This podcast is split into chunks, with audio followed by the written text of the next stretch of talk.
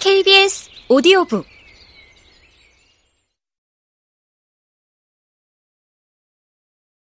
아카풀코에 대한 희망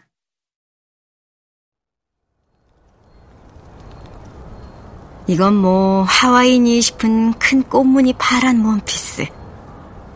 하늘이 파랗지도 않고 우산을 들고 나가면서 나는 굳이 이 옷을 입고 있다.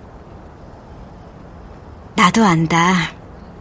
왠지는 모르지만 이 옷을 입으면 몸이 더 부해 보인다는 거. 무다리도 감출 수 없다는 거. 날도 덥고 더우면 원피스가 최고지 싶어서 그냥 입고 싶으니까 그렇게 입고 지하철을 탄다.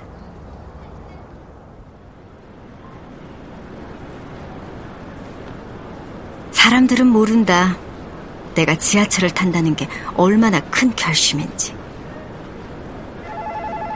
도서관에서 아침부터 카톡카톡 한다. 조지오엘에 나는 왜 쓰는가 반납이 연체되고 있다고.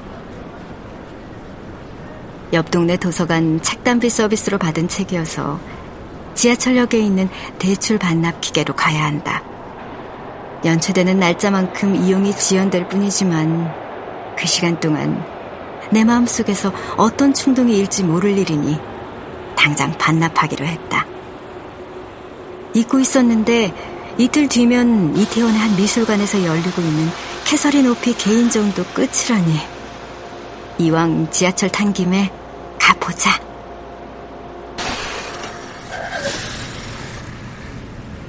지하철 문이 열린다. 비가 오는 한낮. 사람도 별로 없어서 앉을 자리는 많지만 나는 문 앞에 두 다리를 떡 버티고 선다. 언제든 내릴 수 있고 무엇보다 그 자리가 바람이 많이 불어 숨쉬기가 좋다. 이태원까지 여기 10개. 두세 정거장을 자리도 많은데 서서 가는 내가 눈에 띄었나 보다. 한 아주머니가 친절하게 앉아서 가라 하고 빈자리를 가리킨다. 나도 아줌마 넉살을 좀 부려본다. 마스크도 썼겠다. 눈짓으로 고맙다 그러고 괜찮다 그러면 될 것을. 어머, 신경 써주시니 너무 감사해요. 근데 곧 내려요. 여기가 더 시원하기도 하고요. 좀 비대해서 그러나? 아주머니의 예상치 못한 반응에 나는 속으로 적지 않이 당황했다. 역시 옷이 문제인가? 하지만 아무렇지도 않다는 듯 대답했다. 네, 그래서 안 앉아요. 날도 더운데 더 더울까 봐요. 다시 잘 보니 몽당연필 성 같은 몸에 마침표 같은 눈을 한 아주머니. 비대하다는 말은 뚱뚱하다를 피하려고 고르고 고른 말일 텐데 왠지 웃음이 났다.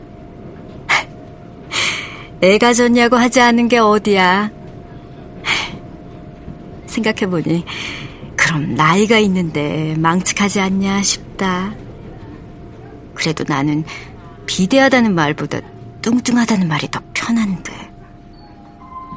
뚱뚱하다는 그냥 뚱뚱하다는 뜻이지만 비대하다는 구조조정을 하든지 뭔가 조치가 필요하다는 비판.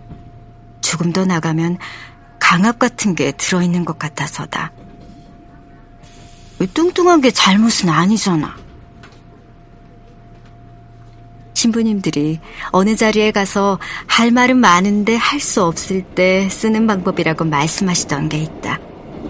성경책을 무작정 펼치는 거다. 그때 보이는 성경 구절이 상황에 딱 맞아 떨어질 때가 많다고 한다. 신부님이 아니어도 이런 우연을 계시처럼 여기며 감탄하고 감사할 때가 있지 않은가? 그날이 그랬다. 나는 더 우람하게 지하철 문 앞에 버티고 서 있다가 이태원에 내려 미술관을 찾아 들어갔다.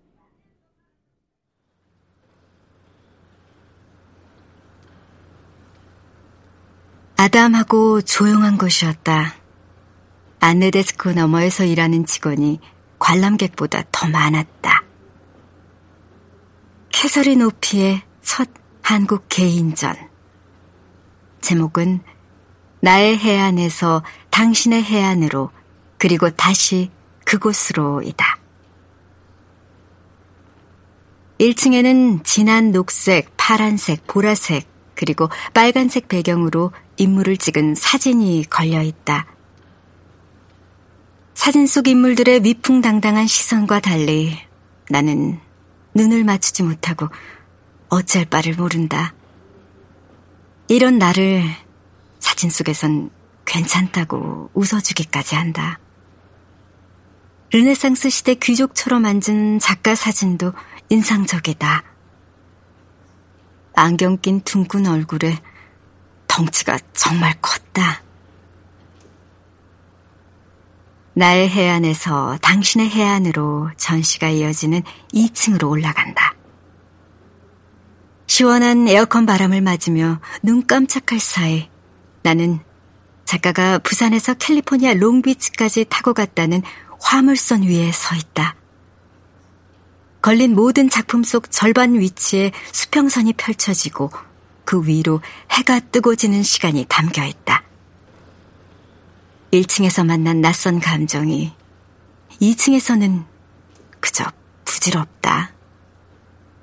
저 멀리 보이는 수평선이 지금 내가 서 있는 곳과 연결되어 있고 그것을 하늘과 바다를 나누는 경계선이라 말하지만 사실 가늠할 수 없는 광대한 공간이니 너는 그저 생각을 버리고 평안히 바라보기만 하여라 하는 것 같다. 사람이 없어서 안내 데스크에서 봐도 된다고 준 작가 작품집들을 한참 볼 수 있었다.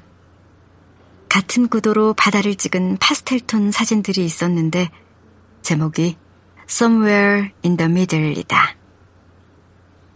필름을 사용해 직접 인화하고 보정을 하지 않는 그 작품 세계와 철학이 웅대하면서도 섬세해서 아 정말 예술가야. 흔들리던 눈동자가 이젠 잔잔한 물결 위에 떠있는 배처럼 고요해진다. 난 알록달록한 색깔의 홈드레스를 입을 거야. 나는 태양이 날 사로잡고 바다가 날 애무하는 그곳에 머무를 거야.